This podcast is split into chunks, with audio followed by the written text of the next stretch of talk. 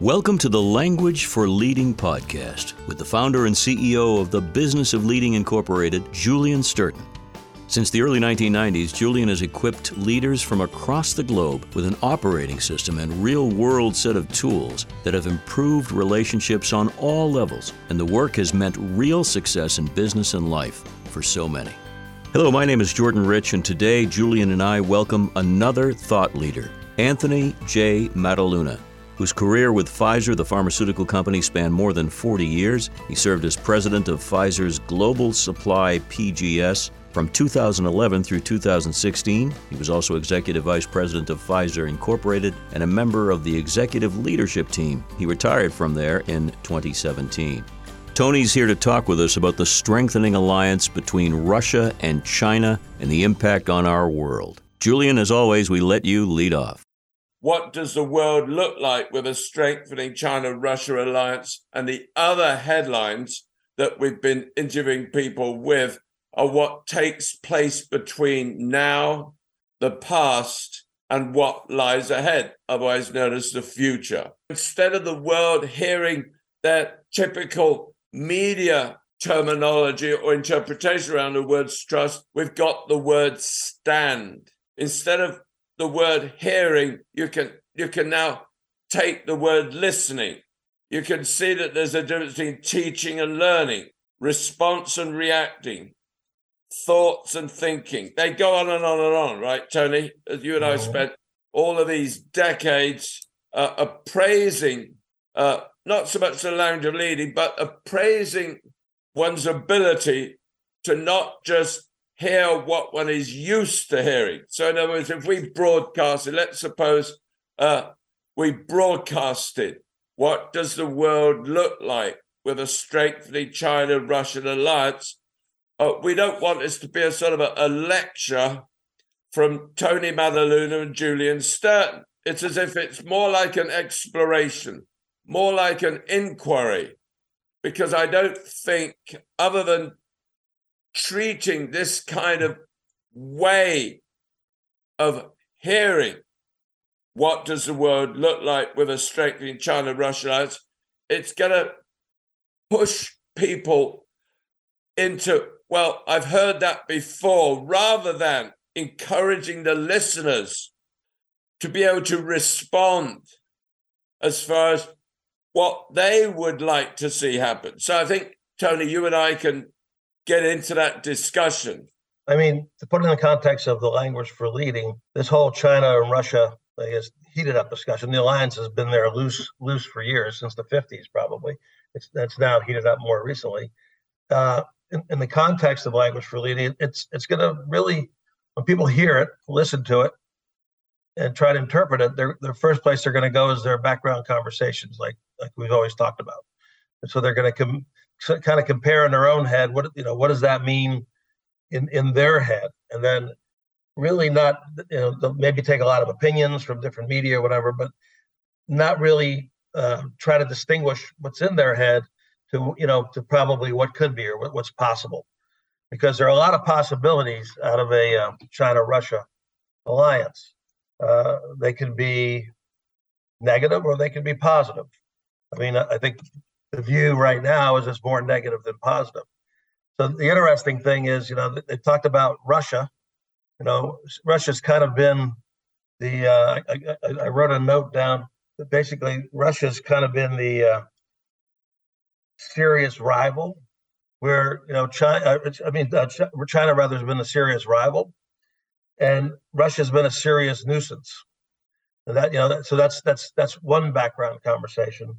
Another one is Russia is coming in like a hurricane. You know it's coming. You can see it coming. China, on the other hand, comes in like climate change. You know, I've had a lot of dealings with different places, Singapore in particular, but a lot of dealings in China in my work, you know, with Pfizer and pharmaceutical manufacturing. We can get into that as a separate topic because that's another issue with China. But the, the issue with China is, and, and Singapore has the same kind of kind of thing because we're involved there. So they're similar. They don't think next year, next quarter. They have a long term plan. So they have a 2030 strategy, they had a 2050 strategy, and you know they're they're trying to unify their own culture internally. They're trying to be more like a you know even though they're communist, they're trying to be more capitalist uh, in terms of you know what they're doing with their state-owned companies. We'll see what happens there. They're trying to be environmentalists, which I think is interesting, and and and going back to climate change, they're trying to you know deal with that. I mean, uh, we, we you know we went over to China and we we built a new plant and we had a big opening ceremony. It was in uh, uh, Suzhou, and we built it uh, to be LEED certified, to be very environmentally conscious. And we sat down with the mayor and we sat down with the government officials, and they said, "Oh yeah, that's our goal too." You know, we're you know different impressions of China and where it's headed. So for me, this this whole China China is more of a concern in terms of what they want to be because they're going to get there. And then I remember even being there back in well, probably five, six, seven years ago, and their their goal was, and they they're doing it, this internal thing to try to create a middle class because they recognized that they've created, you know, sort of on the coast of China with all the industry, it's very much of a sort of a, as upper class as you can get in China. When you go there, it's pretty pretty modern looking. And then you, you also look back in, in, in the inner, inner, inner parts of the country where there's all kinds of things going on, and it's not that way. So they they recognize that from that standpoint. So a lot a lot to this relationship has to do with people's understanding of it. I mean, with Russia, it's, it's in your face. I mean, you know, so it's what you see is what you get, and you know, they're coming at their their world dominance in a in a military fashion, and or they're whatever trying to get the USSR back. Where China is just more subtle. I mean, they've they've taken a lot of industry away from the United States. Willingly, we've given it to them because you know back in back in the day when I my first trip there was 2006 you know, you had to either play in China because of what was happening here in the U.S. and especially in pharmaceutical manufacturing of the generic drugs, not so much the innovative drugs, but or you if you didn't play, you you you know you had a you had a cost problem. So so they kind of lured us in, and now the opposite has happened. So if you stay on pharma manufacturing, they got so strong that basically, uh, you know, they're, they're the world leaders in antibiotic production for not the finished drug form, but the you know, the, the, the precursors and the and the actives that we need, uh, ibuprofen, all the big things that we have. So so anyway, I, can go on and on about what sure. pharmaceutical side. Mm. Stick to the Russia China thing. Well, very much so, because I'm glad you've said what you've said, because having had the experience you had in being responsible for the manufacturing of one of the biggest and most well known corporations, you had to actually think both locally, in other words, nationally, whether it's China or Singapore, but you couldn't restrict yourself, could you, to just seeing it locally? You had to have a sort of a, a big picture hat on your shoulders all the time, juggling with all the variable international interpretations of what Tony Maddaluna, being head of manufacturing, had to be responsible for. Right. You couldn't just react to the current situations and the current states of what was going on, whether it's a crisis of all kinds of considerations. You couldn't just react. Whereas I say that there's a big difference between reacting and being responsible and reacting when you just react to something. And I'd like to throw this out to you, Tony, and to Jordan. When you react to something, do you have a kind of similar control over the circumstances as distinct from being able to respond? Reaction is, you know, it's like on the golf course, you know, you see the ball and you, and you, you know, your, your swing is almost like a reaction. It's in your head. It's auto, auto, autonomous. It's automatic, you know, and you're reacting and you're looking at the target and you're hitting the ball. You know, where responding would be the really thinking, visualizing, if you take the golf analogy or any other sports analogy, what you want to happen. And, and, and responding allows you to, to really view what's inside your your head and, and respond to that as opposed to just reacting to what your background conversation that's a good point. I love the analogy because even though i don't play golf i watch it a lot but you're picking on something that's very interesting. If you hit the ball into the woods then you've got to react immediately and almost spontaneously in that moment. Whereas responding may require, as you pointed out, uh, it may require you to think about your game plan and whether you've got a strategy, whether you planned to win the game. I'll jump in here and really congratulate Tony for making the point that it's a different mindset. It's not the the short game, it's the long game. And one would think we would have learned that with the attacks on 9/11 and the philosophy of people like Osama bin Laden at the time. Their time frame is so different than ours, say the western time frame. And it's all about listening, isn't it, Tony, and really going to bat to figure out what people really intend and what they really mean. And you wonder if our leaders spend any time listening to the think tankers or if they just neglect to right. take their advice. Well, I mean, the, I mean, the problem, well, the political problem and the corporate problem in the United States is that you know there's there's term limits, term limits in you know in, in terms of political, but there's also term limits in terms of corporate. I mean, so for corporate corporations, they're looking they have their shareholders, and they're you know obviously the shareholders own the company, and they're looking at quarterly, and you know results and you know projecting year end results. It's kind of short term, and you know, and a lot of the actions sometimes are driven short term, and certainly in, in the political end, they're delivered.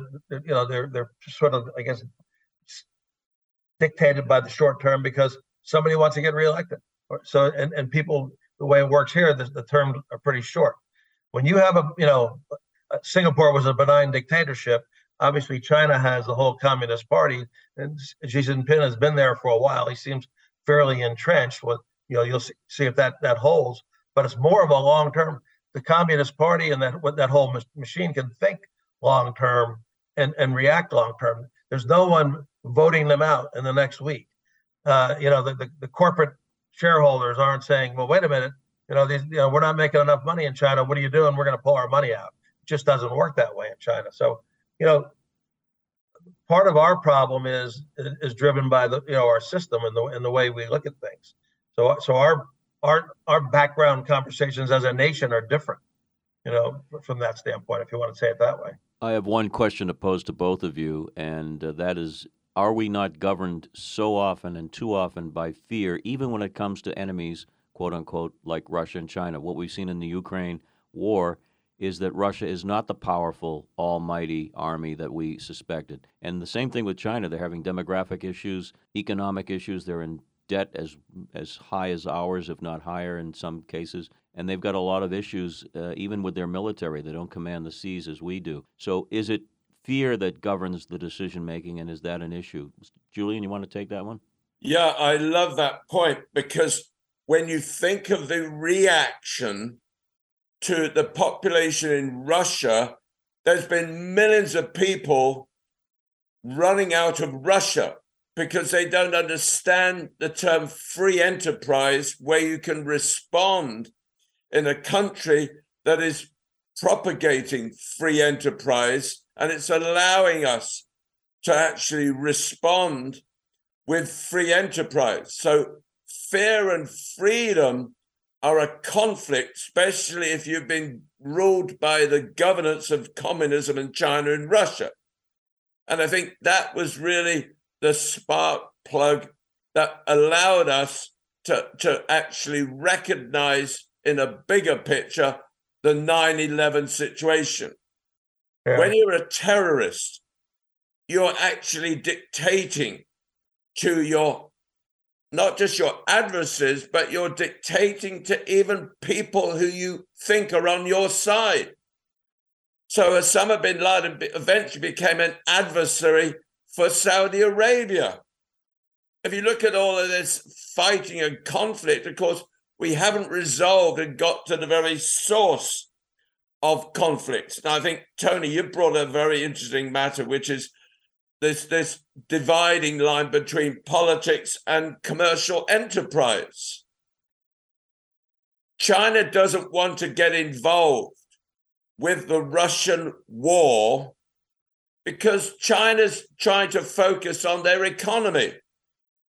And having a global war isn't a good fit for Xi Jinping, who's trying to convince his stakeholders, otherwise his nation, that he's trying to take care of their commerce and financial enterprise in that. They don't have free enterprise.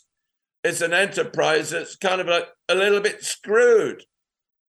So we're still engaging with differentiating between political governance and commercial enterprise. I think that's been going on for hundreds of years. I was trying to figure out how far back can you go in the history of Russia to find out where there's been any sniffling or way that actually people can experience so-called democracy. We're still in the United States of America in a learning phase. We haven't got it right yet. And I don't think democracy, democracy to me is a bit like gravity. It's not my democracy or your democracy. It's something that we've got to fully understand on a global scale. Otherwise, the local interpretation will get us into trouble. Just turn on the news last night and you find out that Mr. DeSantis in Florida what did he call the, the Ukrainian thing? A skirmish? Mm-hmm. I mean, that's frightening. He's losing large members of the Republican Party. So I don't know who people are supposed to vote for or even what we're supposed to vote for. We've got the who am I going to vote for? But then we've got to figure out, well, what's at stake when I vote for this particular politician? Which brings it back to Tony, your particular important dividing line between we, politics we, and yeah can we go back to, to jordan's question on fear? So but from a different perspective I, I want to take his question from the perspective of united states the people in the united states. So so why is where's the fear there? What what is this china russia now heat, heated up or or heating you know getting, getting even stronger alliance look like? Now i think the person on the street the first thing they're going to tell you is either one of them can press a button right? They're they're strong nuclear powers. So you know that that, that overhanging fear of this World War III. You know, if you talk about politics, Trump the other day in one of his speeches said, "I'm the only one that can prevent prevent World War III." You know, so you know, you know that was one of the statements he made in one of his rallies. But so that so he's playing to that fear, you know, in, in, you know politically. But the bottom line is, it, it's a concern you know, no one wants to press that button because they realize if they press the button, you know, this, you know, this whole mute. It's always been the theory of mutual destruction, but now you've got this heated up, you know, alliance. So, so, so what does that really mean? You know, Russia, Russia is going to react probably more than, and and China is going to respond. So back into your terminology. I mean, so Russia reacts. I mean, you go in, they come back. What do they? You know, they just dumped fuel on a drone and knocked one of our $50 million drones, you know, out of the air yesterday, right? They, they, clipped the wing on it. And, and you know, and, and uh, what are we doing to react? Are we going to react or are we going to respond to that? You know, it's, it's a, it's a very delicate balance between this reacting and responding because you know, the responding is, is better because it's well thought. But at, at the end of the day, you, you'll respond with a, I'll, I'll use your words, you'll respond with a reaction but, but it'll be a sort of a well thought reaction, you know, from the standpoint of just, you know, reacting and, and, and seeing what happens. So fear is a big is a big issue uh, yeah. from the United States standpoint. Well, we all remember the FDR inaugural address. Right. So it's not so much fear that matters, it's the fear of fear. I'm taking that as an example because I really looked at uh, these two div- dimensions. One is we have our own conversation we're having with ourselves. And I think the audience around the world can understand this. We're always having a conversation with ourselves inside of our heads. Then we've got the external conversation. I think that's what FDR was talking about when he said, Yeah, we all experience fears like a personal uh, state of mind then you've got the external fear. And that's, I think, what FDR was talking about. And it yeah. comes down to the word control. Yeah. And do we have any control over the fears that are going on in the population of China? Do we have any control over fears with the population in Russia? And it then reflects back on ourselves, doesn't it? When you learn and research and do a little bit of digging, as Tony has done, yeah. you realize that the tiger might be more paper than real. In other words, it, it doesn't make it any easier that Russia and China are allied or getting closer, but they've got their share of problems too. We don't seem to think that the other side is united in all fronts. We seem to believe the other side is totally united, totally together, that they're just an army of steel waiting to pounce, when in reality, they've got a lot of issues that we can take advantage of, even. In a yeah, I mean, that's our background conversations. We look at them and a well, it's Russia, it's China. I mean, look at this. I mean, they're you know they're going to come, they're going to get together, they're going to they're going to rule the earth. That could be a background conversation. But absolutely, I mean, Xi Jinping, you know, if he goes to, you mentioned before, he doesn't want to go to war. He's trying to unite his own company, his own country rather, and and basically, you know, pull it together. Even though it's this communist party, he could still get voted out. I mean, he's by his own party if he goes too far in one direction and, and, and lose hold of that power, which I don't think he wants to. And then, you know, in Russia, I mean, with Vladimir Putin, you don't know where his head is. I mean, you know, it's he, he's he's driven on this. Let's get back to the USSR, and we're gonna we're gonna take it over. And he and he he just goes in, guns blazing, literally. And you know, let's see, you know, let's let's let's just go into this. And and then he ran into a problem too, because I think what we found out from this, you know, from our fear, well, we thought Russia was this almighty almighty uh, powerful military uh, country. They're getting beaten down by a very small country that's being supported by you know the rest of the world and all and but they had they have the drive they've taken their stand so ukraine has taken a stand and that shows you from your language you know language for leading the power of taking a stand i mean that's basically they they're winning or they're they're they're gaining because of the stand they've taken and they've their constitution you know they, they've constituted that so they're they're using they're using all they can use and, and going around and and getting everybody's help where they can get it to push back Russia. So and, and that's that's that's also showing us what's going on. But but but in the case of, of China and military, they have been building things around. They've built islands in the know the Sea of China to kind of protect themselves. That's been going on for years. We just let it happen. Uh, you know that, that whole to get to China with with you know with your navy, you're going to have to go through a few new military bases on the way, and this threat of Taiwan.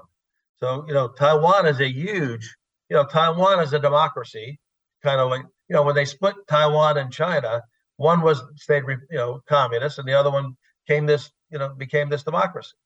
And, and we can set, leave Hong Kong out of it, but Hong Kong was part of that. Both Hong Kong and Taiwan are very successful countries.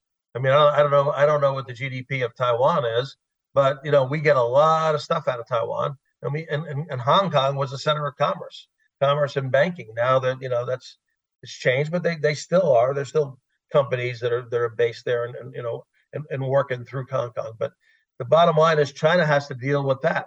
They know they need a Taiwan. They need what Taiwan has. They, they I think they like to have more of that in their country, which kind of goes opposite to when when the country split, you know, years ago. So that's it's just very it's very complicated. But the fact is, and to Jordan's point, our fears are you know you know may drive us to react as opposed to respond yeah it, it's good that you're bringing that up uh, from Jordan's perspective and from yours tony which takes the whole idea of fear and freedom and what it is we're trying to protect which can go back hundreds of thousands of years as far as the term territory. And we're still in that kind of argument as to who belongs to which territory, whether it's Taiwan or whether it's the whole of Africa that's now being uh, uh, introduced to a certain level of politics from China. And how do we have control over those kind of misrepresentations of the kind of governance that has been told many, many years, even going back to Marxism or Nazism, uh, totalitarianism doesn't work. Whether you're an extreme Democrat of any extreme, or whether extreme communist, or whether extreme dictatorship, as it's proven. and going far back to the, the, the time when the British Empire was trying to be bigger than the little piece of land called the British Isles, and it, it over sounded its territory. So, of course, it made sense. Not that we've got the term constitution really handled, but it seemed to be like a good idea when the 29 founding fathers got together and decided, well, we can't continue to let this British Empire tell us how to run our economy and the taxing situation. And then you had the Civil War, the racism of which Britain was still involved. Yeah. So, so we, we, we're still trying to figure out the word democracy, whether it's Chinese interpretation, because they don't want to be dictated by the, the United States. Russia certainly doesn't want to be dictated. And you've got this kind of implosion going on in all of these three parts of the, the global well, territory. But hold that thought. Let's bring it back to the language for leading, which you and I been talking about in different forms for over 20 years, right? So, so, so the bottom line to, to me in the, in the language of leading, it, if it was in place, so let's say that we waved the magic wand and everybody understood the language for leading, what would what would happen? Well, you'd, you'd end up with this probably eliminating this issue, which is the key issue, is people taking sides. I mean, so you're, you're what you're talking about is everybody's got their side to take. So, and I'm I'm I'm here. I'm not giving this up in the United States. Russia saying, well, we want our you know territory back. We want to become the USSR. China says we want to be the world number one superpower, and we were, we're going to do this by developing our internal economy, whatever. So there's there's there's more to it than that. If you look at the big picture, you know, can you ever get that? Is that is that sort of a utopian thought that the whole world could, you know, is that can get together and not take sides and actually respond and think?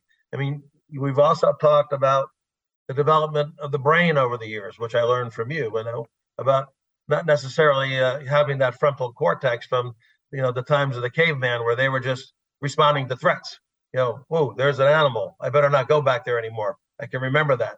And actually, I've, I've done some reading on the, this polyvagal theory you talked about. So the vagus nerve has a big part of that in our body. So that's the the fight or flight you know, it shuts down systems so we can, you know, we can we, we can put all our energy into fighting, and then you know, it, then it, you know, obviously it tunes it back up before you you die because you know you, you know the the, the, the vagal the vagus nerve can actually sh- stop your heart for a period of time if you if you've ever had a vagal response to a an injection. People do that all the time; they faint, and that that's that that's just a vagal response.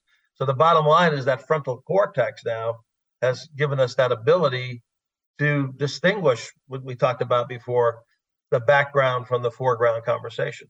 And you know and, and i've learned from the language of that's probably the biggest dis- distinction I've, I've learned that helped me in my in my career over the years is to distinguish that because if i reacted to everything that went on in my head and just it came out it was a big problem. And you know for me especially when i was running the global operation i mean it was you know countries all over the world there was probably 30,000 employees in the organization at that time and a very large budget and a lot of stuff we are responsible for.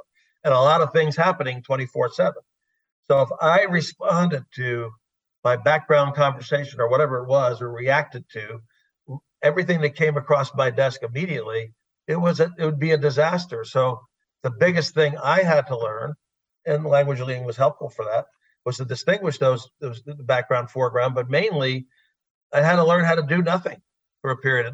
You know, when I got these, you know, the hardest thing. I, that's what I told my successor when I when I retired. The hardest thing you'll have to do in this job is nothing. And when she looked at me and said, "What do you mean?" I said, "I said, well, you're going to get all this stuff coming across your desk. I mean, I, you know, emails. I get hundreds of emails a day. Some of them be problems, some of them be issues, things to react to.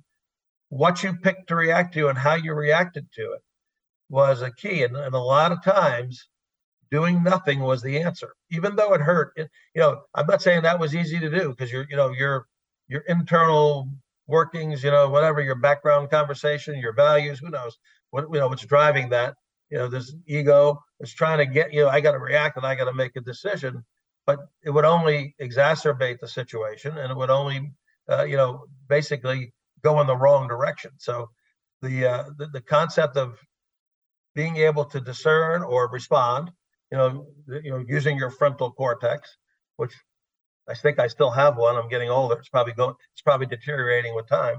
But the, the bottom line is that that doing nothing and waiting, I would say 90% of the time was the right move. You know, maybe even higher than that. Well, I like what you're saying. You're saying a lot of rich, bring up a lot of rich points, particularly regarding as I'm listening to you, uh, I'm listening to this difference between reacting and responding. I think that we had to we had to remember how to react uh, when we were very old primitive people. We had to remember to react so that we were aware of the saber-toothed tiger or were falling off the mountains. We didn't have to respond because we hadn't advanced that kind of neurological part of our, our brains. So I think the term response has got a lot to do with how we can put our frontal cortex to work. And that's the ability for which we can respond. We only learnt to react to actually prevent ourselves from getting killed either by rocks falling out the mountain. Now, if you fast forward the clock to the 21st century, we're still uh, in a consideration about how to react and how to respond. Have we got control over our ability to react? Probably not. Have we got control of our ability to respond? Now, let's spread that out to Russia and China and United States of America. I'm thinking, okay, what is at the very core of those different societies? Whether you're brought up in Russia, whether you're brought up in China, whether you're brought up in in, in United States of America, what's at the very core of what is probably more important than anything else, which is the word family. So if you're a Russian family and you're able to understand exactly how to relate to your neighbor or to your cousin's family, then you're going to be able to have the kind of freedom to express yourself as a family.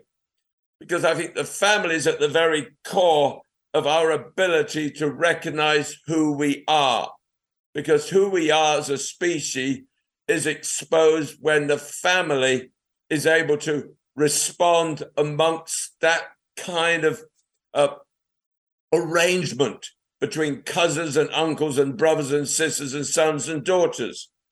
My example, all of our examples, when we think of our families, are able to provide the substance for which we're able to live our lives on an acceptable, on a non fear based situation. Go live in Queens, New York, out in Jackson Heights. I often say to people who haven't had the experience of coming to New York, they've been troubled by conditions that are death defined because they've lived in Syria, they've lived in Afghanistan, they've lived in parts of Africa. I say, instead of listening to your government, if you ever get a chance, come to New York and go to Jackson Heights, Queens, where apparently it is the most diversified place on the planet.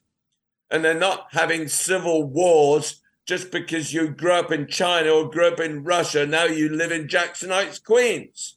It's a very neighborly thing. And the content that provides that neighborliness is the family, whether you're Chinese, whether you're Russian, or whether you're American or well, British. Well, what you're talking about is what brings us together, what binds us as a race, as a as a human family, and I think that's often mis, misunderstood or lost in the conversation. The the thing that I was thinking about when both of you were talking about the cavemen was uh, today's version of that is wait before you press send. In other words, if you can react by knocking somebody over the head with a club because that's your first initial reaction, we often get very upset and angry and sit behind a screen and, and write this nasty email or text and press send and then regret it. Tony, you're making an excellent point. That is just giving yourself a time to pause, to listen, to think about what you're doing, to project. Yeah, I mean, I, I, I, had a boss that you know Julian knows this from, I won't get into who people are, but for years when we started working together, and you know, I would, he would, he, he was he was he was an excellent boss. He was asked a lot of questions. You know, basically helped me grow a lot. But he would he would upset me by some of the things he'd say. I, I didn't want to use the other terminology, but the bottom line is I would write an email, and I would sit it in my inbox or whatever outbox, and I'd and I'd wait 24 hours. And if I was still, and I did this, and if I was still perturbed in 24 hours, I sent it. If I wasn't, and I reacted to, you know, I got it out of my system, I deleted it. And you know, it's it, it, it worked. It worked for years, and that that relationship was a very strong one. But back to that word, I, where I was listening to you about family, and you and I have talked a lot of time about this, uh, Julian, was is relationships and the sense of belonging. Okay, remember I remember once you told me one of our very very early. I don't know if you remember this question. The very early conversations we had years, probably over 20 years ago, you said, "What's the most traumatic experience for a human being?" Do you remember? Do you remember that question? And you remember the answer? I don't remember the answer. Being born, being separated, yeah. being separated from the womb. Yes. So we don't want to be separated. We want to belong. So this sense of family, sense of belonging, is a very powerful, uh, you know, I guess molecular bond, whatever you want to call it. If you want to talk about chemistry. I mean, it, the glue that holds it together, the bonds, and you know, to that to that extent, though, you know, that can go the wrong direction too if families start taking sides. You know, families as entities can take sides also. You know, and and and so that's it's very important to have that root and those relationships. But what you do with it, you know, and, and how you know this this concept of taking sides and or on the opposite of that, taking a stand, you know, to, to, to an extent that could be, you know, my stand is my stand, and you can't come near my stand, or I want you to be, you know, if you're against my stand, then you're taking sides. But the bottom line is, a lot of it has to do with uh, basic relationships, and that that was my philosophy throughout all the years of 40 plus years I was with Pfizer, and that you know you can do all these other things, and and then you and I years ago wrote down my purpose, okay, the purpose statement, which is part of part of the exercise in the language for leading. You know, my purpose is very simple. It's persistently make a positive difference, profound positive difference. And when I when I looked at the years why I spent that many years there, if if I was ever in conflict with that purpose, I would have left. So I'm doing things in retirement. I've been retired for almost five years now, still very active, but everything I look at and say yes to needs to be in line with that with that purpose you know so the, so the purpose driven relate and, and, then as a as a result of that in my purpose is actually relationships it's, it's one of the sub elements sub elements of my purpose of having you know the, these relationships you know there's five or six or seven or nine whatever sub elements and and the bottom line there is it's always served me well to, to deal with relationships because at the end of the day you can have a, a big authoritative job you can have whatever. But if you don't have the relationships, you really can't be a good leader. That's right. Because you said a big word that you and I've talked about a lot, which is the word purpose. So your purpose, in fact, represents the real you when you're being you. And that has a lot to do with the relationships. Because are we, are we a related species based upon fundamental principles? and therefore things are relatively speaking, aren't they? Now you're a you're a chemical engineer. So when I've had conversations with other people like astrophysicists about where we are, where we come from, where we're going, look at the biggest possible picture, relatively speaking, is we're a ball of iron flying through space somewhere close to the speed of light.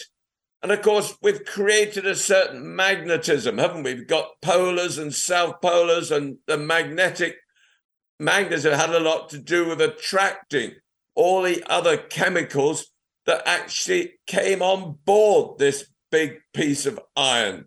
Now, those chemicals were geochemicals, geophysical chemicals, biological chemicals. And of course, uh, we're still a bit of a mystery, aren't we? because we had a lot of ignorance until probably several thousand of years ago when the ancients showed up, the ancient Greeks and the ancient Egyptians. And of course, many other so called civilizations follow suit.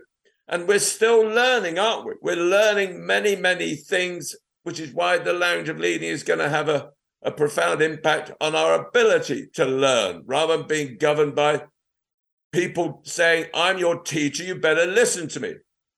So I've done some research with a lot of professors from places like Harvard and Yale. And one of the biggest problems with regarding their current student body is their inability to listen and pay attention, which I think is kind of exciting, which may lead to a further extension of this conversation and the further podcasting that we're actually building together. Yeah, so we, we didn't solve the China Russia question, but I think what we what we're saying is it's it's very much the answer is out there. The answer is yet to be determined. You know, and and and really this whole concept of how people respond to it as opposed to react to it, how they you know use their background, individual background background conversations, those in leadership and the majority in leadership, uh, is going to be a big part of that. So yes, I don't, I don't. I guess that's that's kind of where we leave it. Well, thank you, Tony, for all the years we've known each other, and we'll continue to interact regarding where the future lies and what, in fact, is going to be the world's ability to respond, whether you're from Russia, China, America, the British Empire, or whether you're from Taiwan, or whether you're living on a little island on the outpost of the Galapagos Islands. So thank you so much because you're a very rich minded person. Thanks for that. I, I, need to live up to that reputation. The conversation continues on the Language for Leading podcast with Julian Sturton, available on all podcast platforms. Remember to subscribe, download, rate, and review the show, and tell your friends and colleagues about it. The Language for Leading podcast, impactful conversation about fundamental principles that will grow your business and change your life for the better.